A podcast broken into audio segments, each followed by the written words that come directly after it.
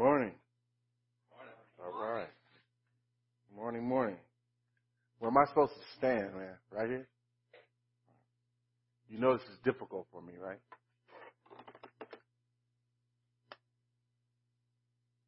Transformed life. We're going to talk about that today in the context of looking at um, the series of the four signs of life. And Mike has appropriately sort of described the first, the first math part of that, which is A plus C. And A plus C gives, is the pathway to T and S acts. A being authenticity.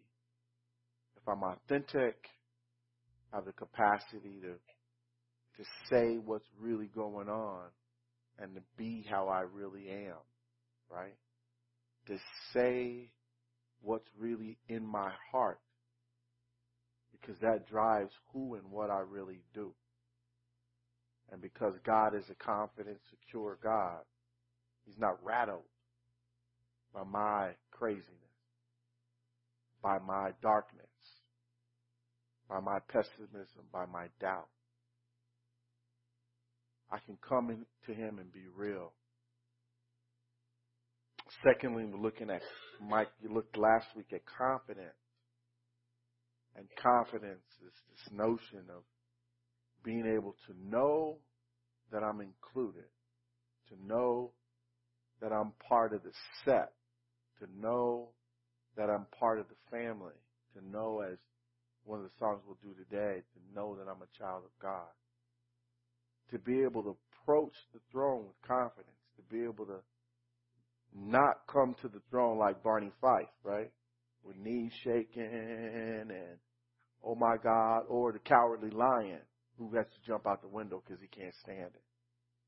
But to come as I am, uncostumed, with confidence to receive mercy, to receive rest, to, re- to receive the grace that we need in our time of need. And then today I'm going to talk about transformation. I'm not going to give it away. And then Mark will bring up the end in a strong way as he talks about strength. Um, but before we get into that, I'm going to ask uh, Brett Leahy to come forward.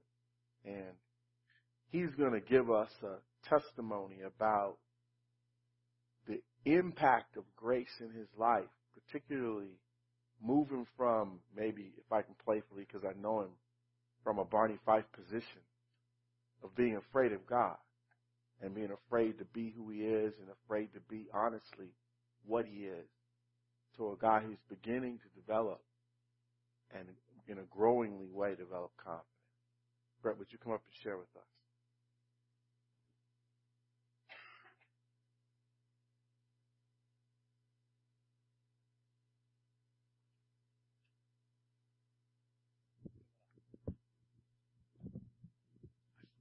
Feared if I held the microphone, it might shake too much. So I decided I better better get this out in front of me and uh, be able to look here and not have to quiver too much that way.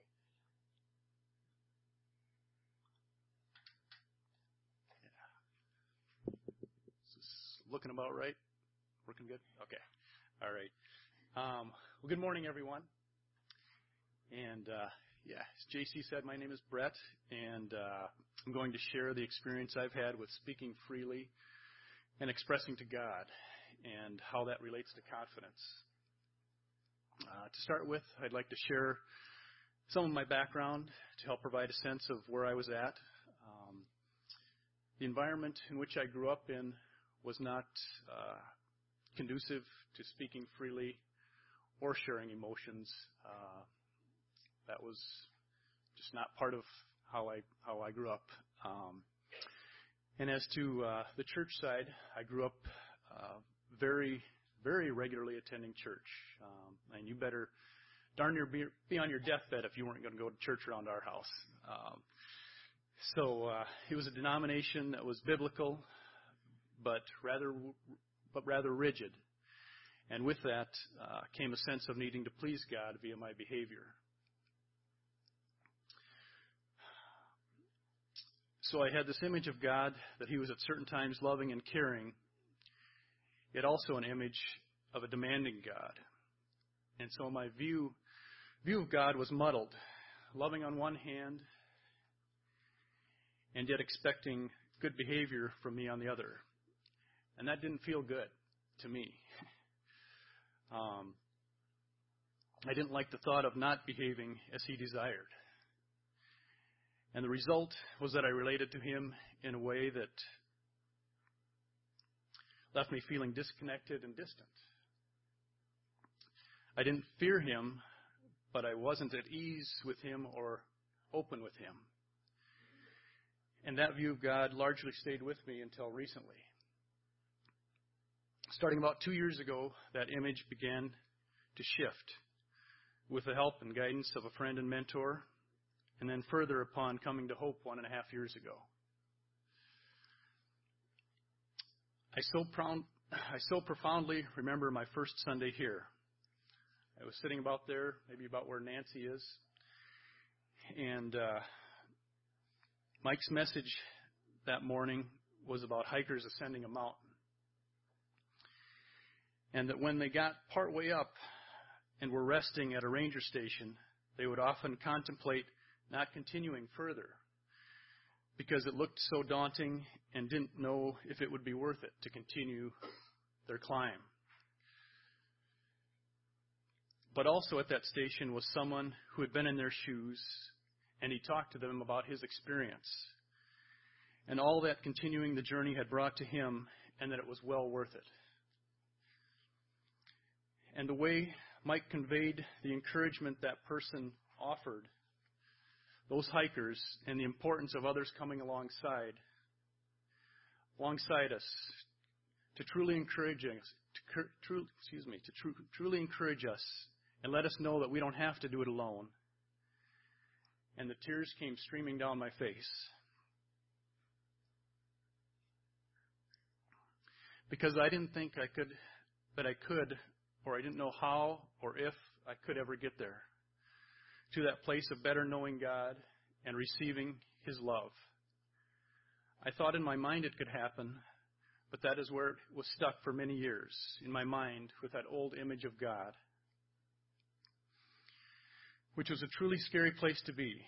So scary and painful that it was hard to ever even hope about what God's love was truly like. But with the gentleness and sincerity of seeing and hearing Mike and God through Mike, I believed it that day. And it, uh, it just sat in my heart like, this is, this is going to be real. And I believe that Mike and others with me in the room that day would indeed come alongside me, and it's been true. In the past year and a half, I've come to come to a point where my image of God began to shift, and I started hearing new things about relating to God and speaking freely with Him, and with safe, understanding others. It's been a slow and steady process of hearing it multiple times in different ways and settings, in Mike's Sunday messages, in JC's Sunday messages, in Wednesday Bible study, in interactions with others here with me today. What I've experienced is that when I pour it out to God, speak it or write it to Him openly, without reservation, the frustrations, the hurts, the longings, the fears, the doubts, all of it, when I pour it out to Him or to others, the awareness grows in my heart of God's gentleness in being with me and receiving it all. all I tell him, yeah. When I pour that out to him, the awareness grows in my heart of God's gentleness in being with me and receiving all that I tell him and that he does love me oh so very much. Even though I often struggle to fully take that in, it's steadily coming. And its power is so overwhelming and so humbling that by grace it creates a loving thankfulness. And while I'm nowhere near fully grasping it, that mercy causes me to have some idea of how it is that we love because He first loves us. And I, and I have begun to feel truly heard And when you believe you're truly heard and truly known, with all my messiness, confusion, and brokenness, all in the mix, I don't think there's many things more powerful or that more result in a sense of being deeply loved and fully accepted as you are. So as I experience that and trust and believe it more, my confidence increases. My confidence increases that God has me and hears me and sees me. And that confidence carries over to my heart and mind in a more ongoing day to day life way as well. The other remarkable, unexpected aspect is that expressing with God has helped me to know myself better, to see and at least somewhat better understand and recognize what's in me.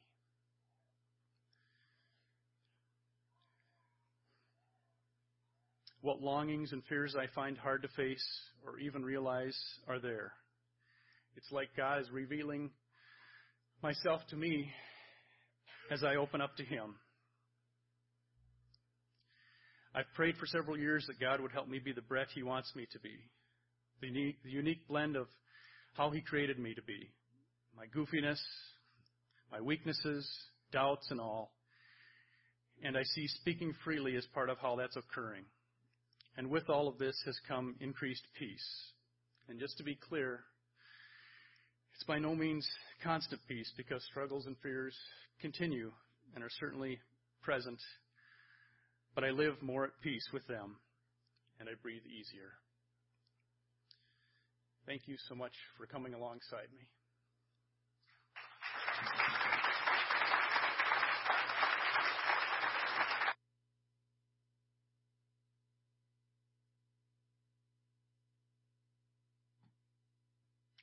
Uh, that's it today. We're done.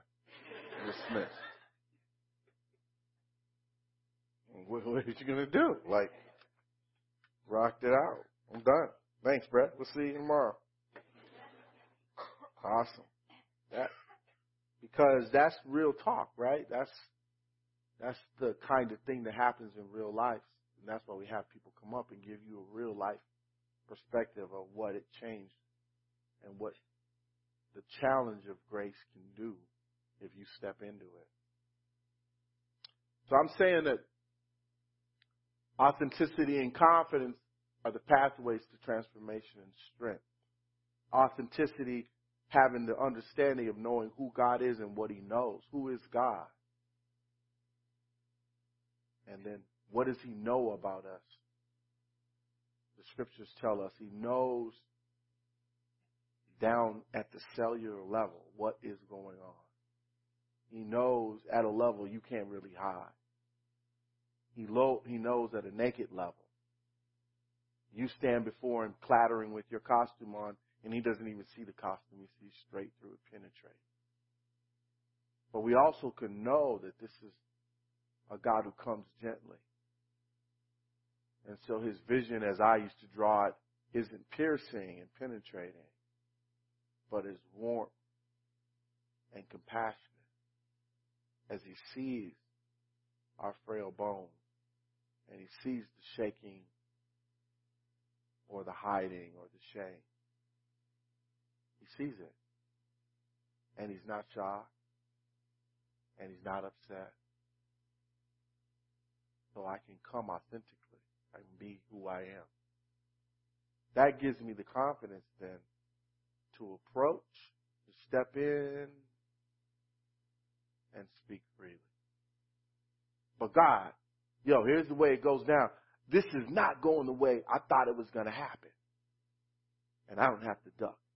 God's going to say something to me. I can be walking in 1983 at 2 o'clock in the morning.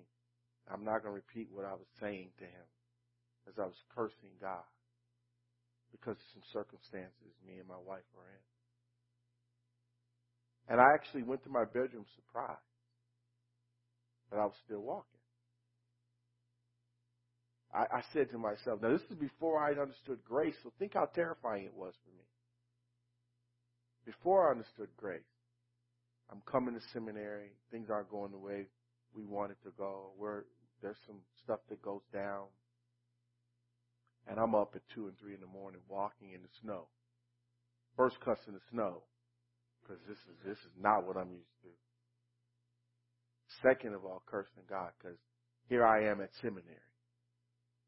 And it's the biggest op- opposition I've ever faced. And I go to my room surprised that I wasn't turned into toast. I can approach him confident. And so for five years, I approached him confident and begged and pleaded and celebrated and, and complained. And I've continued that. Confident. Let my hands hang, speak freely, come out of the, come out of the costume. Today, we're gonna look at transformation. I'm gonna ask you, you know how I am. I'm gonna ask you guys some questions because you guys think you get to sit here while I'm standing up here, y'all looking at me like this, and I'm not gonna mess with you. You crazy. You crazy. Let me ask you this question, and I want you. I want to see hands. How many of you have ever seen? And I'm asking two ways. How many of you have ever seen anybody physically change? They go from 320 pounds to 185, or they go from flabby to strong, or they go the other way from 300, from 220 pounds to 95 pounds, and you've seen them transform right in front of your eyes. Raise your hand. You've seen that happen. Okay. Okay. How many of you seen people change from the inside? Go from some sort of character problem or issue and when you see them, they don't talk or sound like the same person. Now, here's my question. How many will come up here and teach this for me about how that happened? How did that happen? I'm standing at a conference.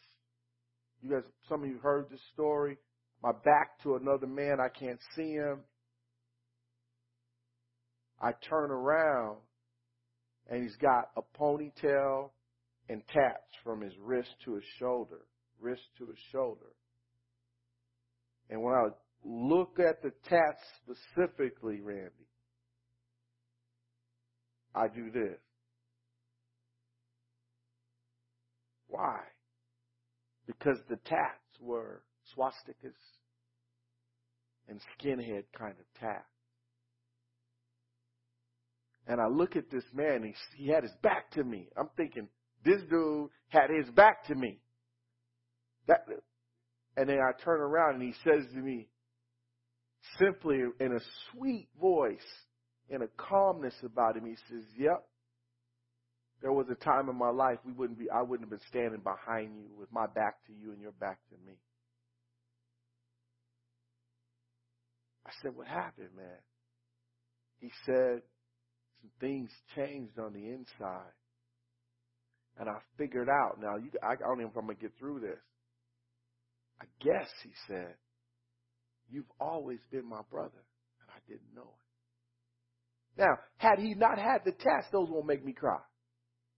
But he had the tats. He had evidence of the costume he was wearing. What happened? What happened? I got another friend. I met him 20 years ago. When I first met him, we was sitting in a car. I was invited to a friend's house and they wanted me to meet this cat. I meet him and he's sitting in the car and he says to me, says to the friend, you bring him for? Dude ain't nothing but a punk, man. What he said to me. He's large, about six five, African American guy. 210 pounds, built built like Adonis. I decided, as crazy as I am, I want to start getting my hair cut, and I don't want to cut it no more. So I heard he cuts hair, so I started going over to cut his hair. And for a couple of years, he would, we would laugh and do this thing I call the black thing. We'd laugh about stuff that we grew up with. And we grew, it turns out we grew up in the same neighborhood and not in not not in the same city, but in the same neighborhood. And he and he was surprised. He would ask me every time about what I do for my living and blah blah blah blah. Then he would tell me stories about fighting at the job. He got in a fight with this dude. He got in a fight with this dude, and and uh, and and and had some other issues. He asked me one day. He said, "Jay, you gonna tell me you don't want to? You don't? Can I say it the way he said it to me? Okay. He said, "You gonna tell me you don't want to bust some white boy in the face?"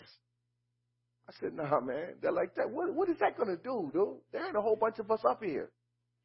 First of all, and then second of all, they already afraid of us, like being mad like that."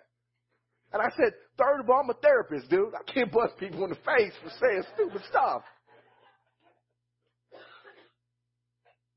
He said, how you do it? I said, faith, man. Faith. Right? If you meet this man now, same bill, same size, loves the Lord, leads Bible study, handles kids,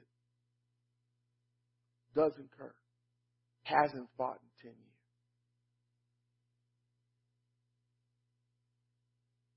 Passionate about the gospel like, like Paul. What happened? What happened?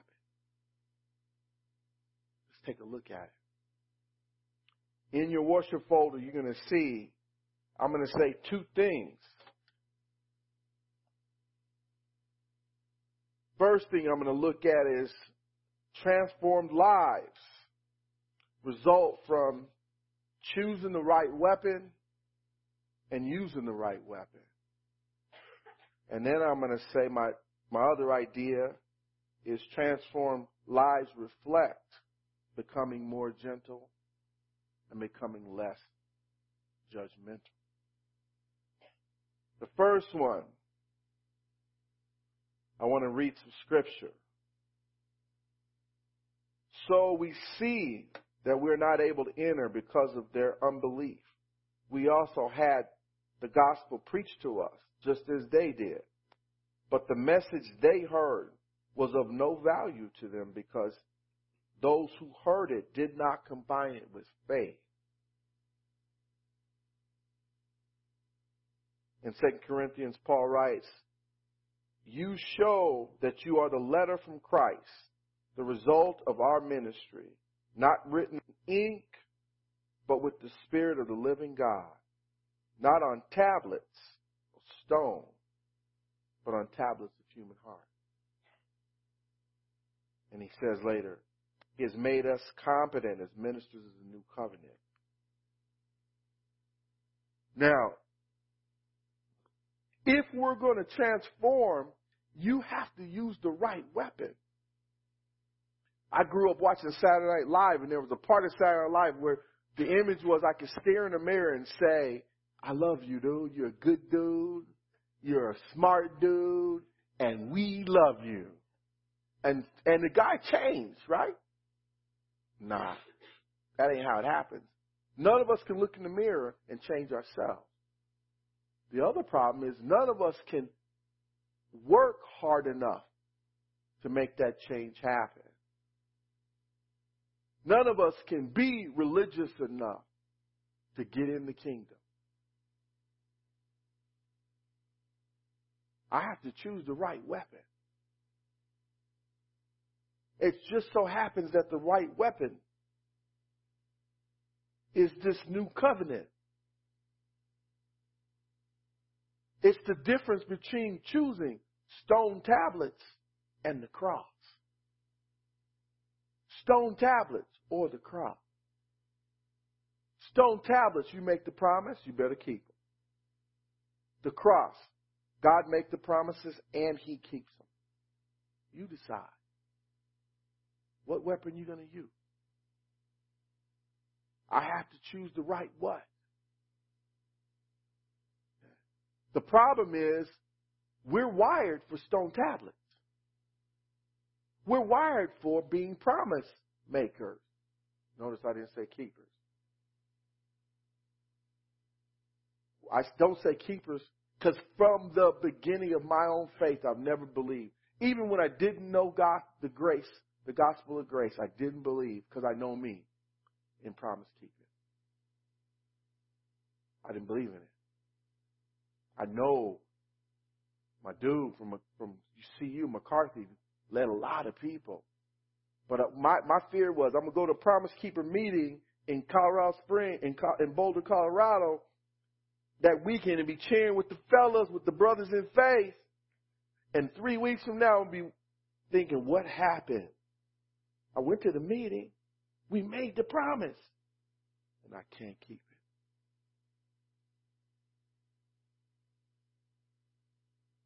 I like to say it's the boogeyman, a Satan, or something like that. I hate to tell you, the reason we can't keep promises is because we're not wired to keep promises. That's not our wiring. Our wiring is not unconditional love and commitment. And even Jesus modeled that in the garden. He says, Lord, for real, like, you, I know I came down here to do this, but you send angels down maybe? Could you? I, oh man. See, even in he, he, he was tempted like we are. But because he understood the new covenant, because he was the new covenant, he didn't falter. His tension was there, but he said, you know what? The Father will get me through this. I know. We have to ex- choose the right weapon. And that right, right weapon has to be utilized. We have to use the right weapon for the right target. Now, everybody, do me a favor, just real quick. Find your neighbor with your index finger on your right hand. Find it. I'm watching you, so if you don't find it, I'm looking at you. I'm not moving until I see everybody doing this. And I'm, I'm right in front of you. I can see right here. Here we go. Find your neighbor. Now look at it. Now, some of you is out here. You can look at it. And some of you is in here. You can't look at it. Okay? Okay? Okay? That's not the right target. That's not the right target. Look at your hands. That's not the right target. Look at your mind. I wish I wasn't thinking them thoughts. That's not the right target. The right target for the new covenant is right here. Put it right here. And I pledge allegiance to anything but Jesus this morning. Right here. The right target you put the right weapon, aim it at the right target, we begin to change. Does that make sense? Amen? All right, all right. So I got to use the right weapon, aim it at the right target. Okay? I got to use the right weapon. Okay? The new covenant is based on, hear me out. God makes promises, then he keeps them and we just remain. God makes promises, then He makes the promises come true. We remain. And God makes promises, and we continue to live in tension. We remain. We remain. We remain. And it's through the remaining, the faith of saying, you know what? I don't want to be here. I hate this place. I hate being here. I wish I could change that change occur. I use the right weapon and the right target. I remain. I remain with that weapon. I don't trade it out. Now here's the tension. Maybe you don't have this tension. Maybe just me. I got the right weapon in my pocket. Right here. I, I'm using the right weapon. I understand the promises. They ain't working. Me they ain't working. Because it's still a mess. That's faith, right? I'm supposed to use the right weapon, aim it at the right target. Here's the the the, the, the formula for faith. Use the right weapon, aim it, at, aim it at the right target in the face of tension, in the face of opposing desire. Just because your life came on loose when you became a Christian doesn't mean you did the wrong thing. Just because you're facing cancer, as a couple of my friends are, doesn't mean they're doing the right thing. When the, when the disciples were asked by Jesus to meet me in Galilee, and they got in the boat, were they in the will of God when they got in the boat? Okay? When the water started to swish around a little bit, did the will of God change? When the boat started to fill with water, did the will of God change then? It didn't. When the boat started to sink and they was using cups to, to empty it out, were they in the will of God? Were they where they're supposed to be? I'm saying they were. Now, one time they got to see Jesus walk. They thought it was a ghost. He came out. Another time he was asleep. No, sleep. You sleeping, dude. You got to get up. The water ship's going down, Jesus. The ship's going in. Oh, man. Yeah, but get, uh, come get me a little later, man. When we going under, come get me, man. He's sleeping. The other time he walks. And he invites Peter. Now I identify with Peter. I'm getting out the boat, man. Yo, yo. That's, You Jesus? Yeah. Cool, man. Let's go. I steps out. Then I realize I'm on water. I start going, he had to reach and get me out of there. That's, that's how we are. Cocky, arrogant, self-centered, judgmental, harsh. And Jesus says, I'm going to change you, but you're going to go through shipwrecks. You're going to live in the belly of the well. You're going to go to the fire, Shadrach, Meshach, and the bad Negro. What? What? That's how I learned it. Is that the house written? Lyle, is that the house written? Oh, that's how, I'm sorry, man. That's how I learned it.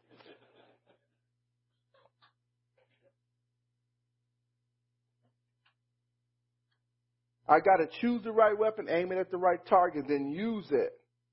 Ezekiel tells us this. He, he gives us a clue as to what the new covenant is going to look like. And he gives us a clue on who does all the work in the new covenant. He says this I will give you a new heart and put a new spirit in you. I will remove from you a heart of stone, and I will give you a heart of flesh.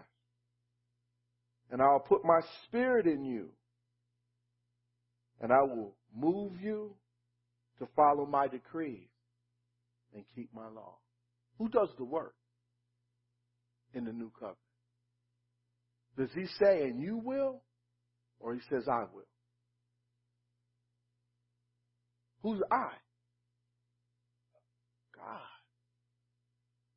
He says, I will. How many of you like me? I ain't even gonna look.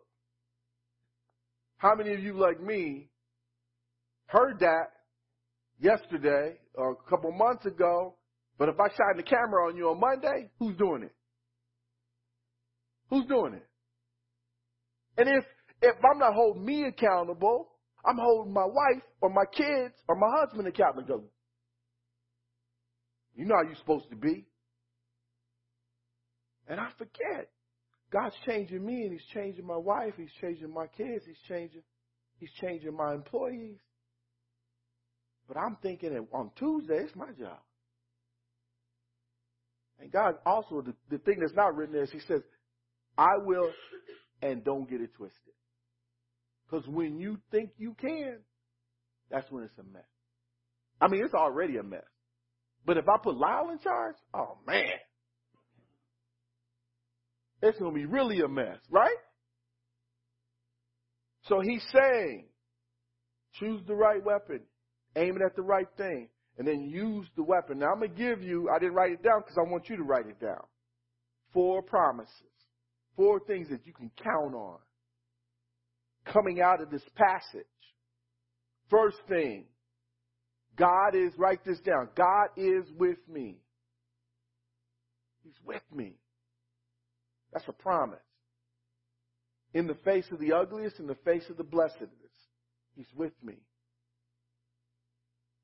Second promise, actually, which should be the first God is in me. Okay? When you said, Jesus, come into my heart, I commit my life to you, which is, you already lying right there. Because as soon as we say that, we, we realize we can't do it the way we thought we could. But as soon as you say that, God says you did what you're supposed to do. Now remain. I'm in. And I don't know if you have to blah blah blah whatever you got to do. That isn't true. All I know is the word says as soon as you say God, hey, He's in, and He takes up residence in your heart, and He commences to begin the change process. First, He changes our capacity to see and understand what He knows about us.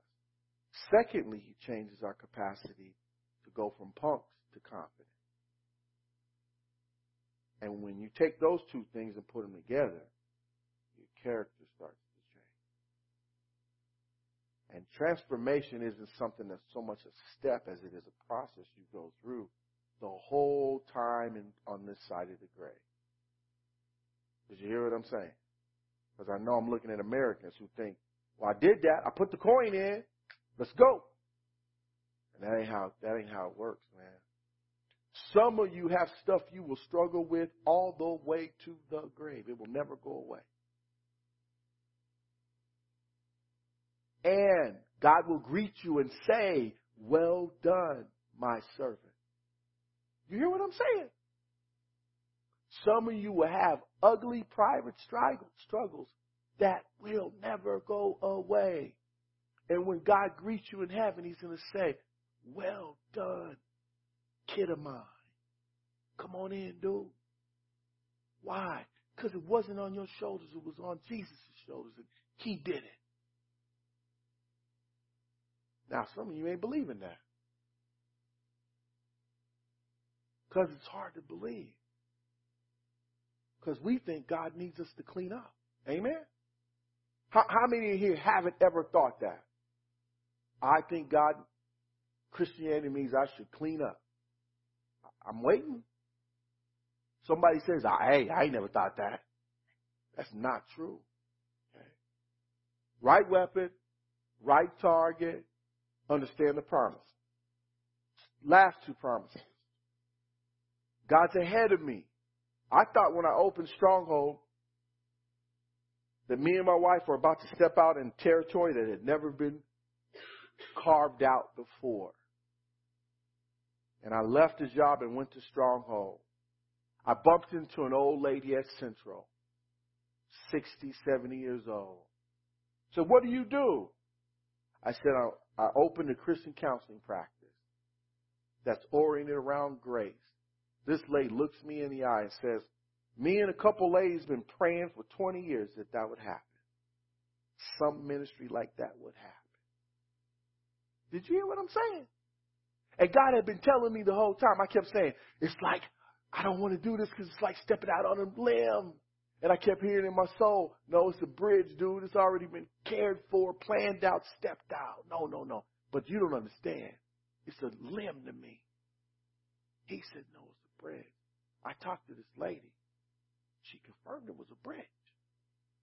She said, Jay, there's been people praying for a ministry like yours for 20 years. There's a friend of mine that went to seminary named Bonnie. She's gone now. Her last name is Luke. Little bitty lady. Powerful lady in the Lord. I told her what I was going to do, and she said, she said, I've been praying that you do something that's grace oriented. Now here's because Bonnie's Bonnie. She said, I was hoping you was going to do a church. She said, you know you missed your calling. You're supposed to be a pastor.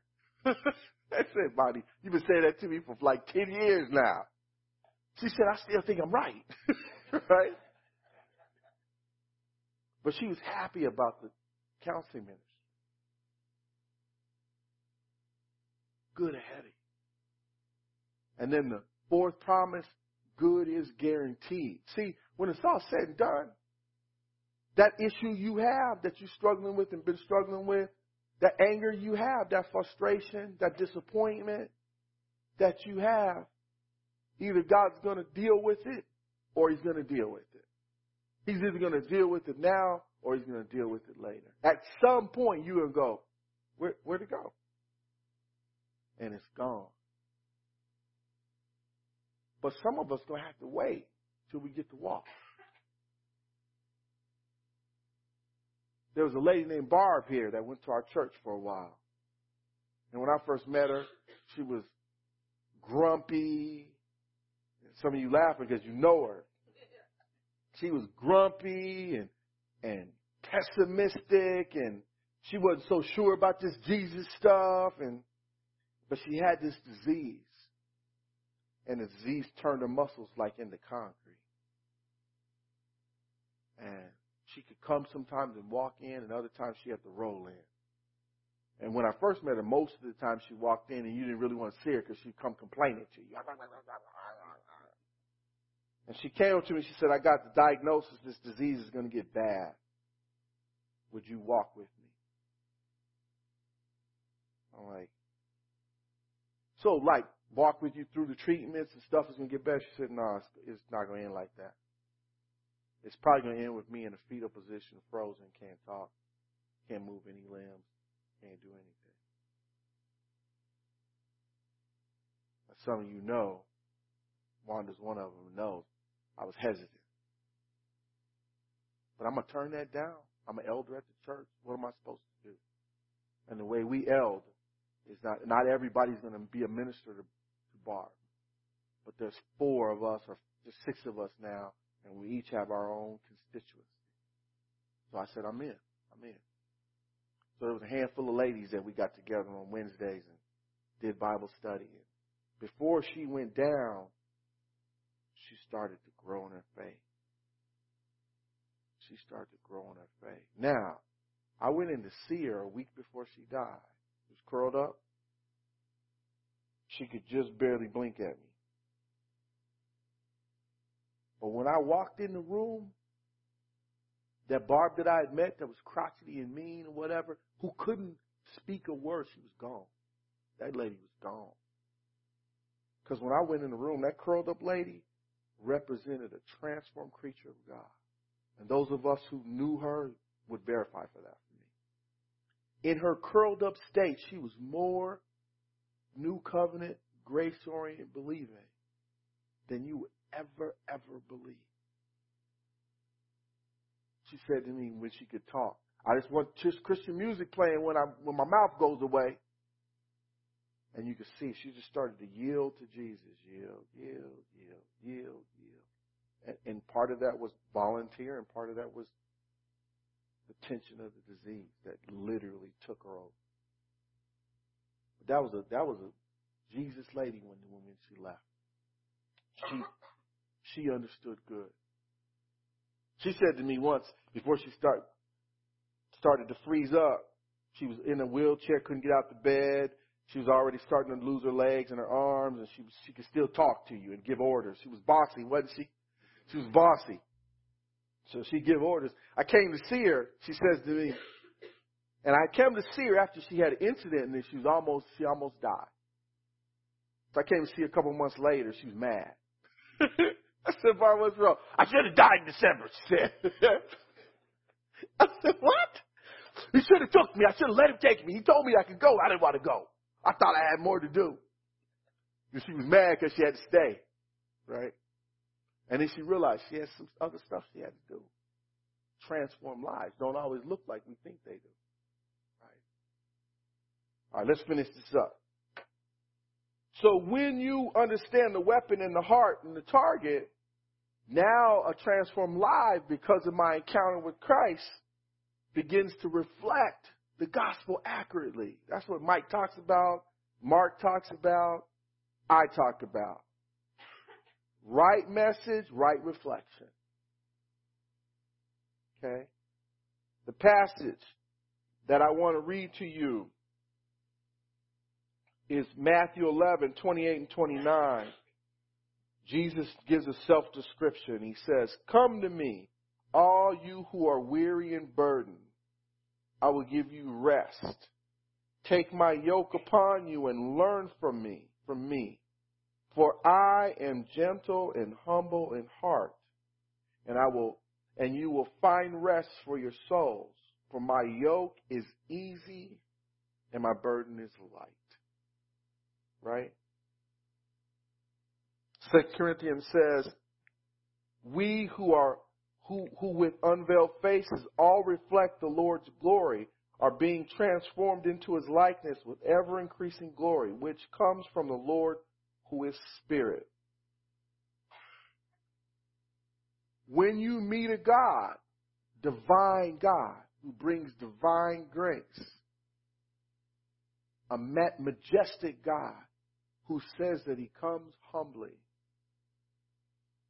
and he comes gentle. What happened? What happened? Humble and gentle. Who is he calling? He says those who are weary and burdened. The, the Greek for weary implies exhausted. Now, let me ask you this. How many of you this week at some point in time was exhausted? You knew, like, oh, dude, I really, I can't go no more. exhausted. Physically, emotionally, and spiritually exhausted. I've used up all my resources. I got lint in my pocket. That's it.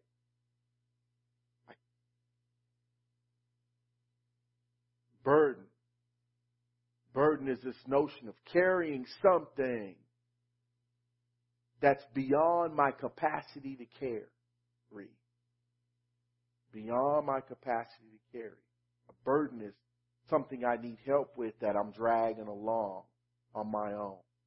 Because I don't know how to say, will you, will you, can you, I need, some of you laugh because you know, you can't say it either. Can you give me a little, I can't say help.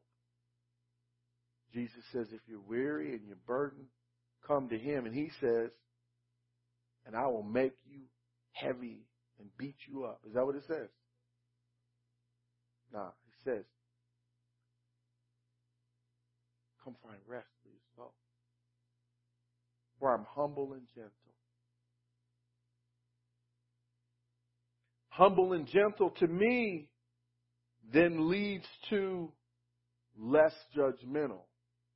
See, if I know what the target, the, the weapon is, and I know the target's aimed at my heart, and I know God knows my heart, but He responds to my heart in a gentle and humble way, and I feel less judged. Says, keep your lives from the love of money and be content with what you have because God has said, I will never leave you or forsake you. And never in Greek means never never leave you or forsake you. Never leave you or forsake you. Meaning, what are you going to show them? What can ruin the love of God? Romans says no thing can ruin the love of God. Not life, not death, not cursing, not issues, not failed issues, not addiction. No thing can ruin the love of God. He stays with me. And if he stays with me, I experience his gentleness. If I experience his gentleness, he's gentle instead of harsh. I start to breathe. And when I can breathe, instead of judging and sorting and categorizing my behavior, I, I speak freely and say, Lord, you see what I just did? Can you help me with that? And he doesn't look with judgmental eyes. He looks with loving and compassionate eyes. Now, what happens then is that when I look at myself, I become less, I become more gentle with myself. And I become less judgmental with myself.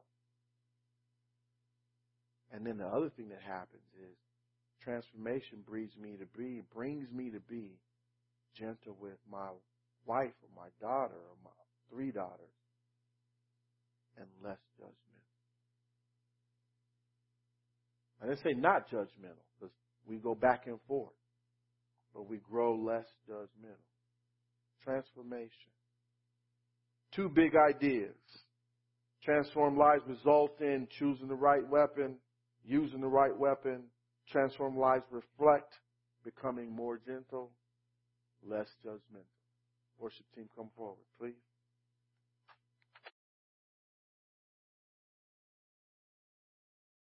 Dear Father, on Wednesday, Thursday, on Tuesday, help us to remember who does the job of transforming. Help us to remember to choose the right weapon to really embrace and understand your new covenant. Help us to understand that you're in the business of changing hearts. That's the right target. Help us to remember your promises that you're in us, that you're with us, that good is ahead of us, and that good is guaranteed. And help us to reflect to the people we love most your gentleness and help us to be less judgmental. These things we pray in Jesus' name. Amen. Free to go.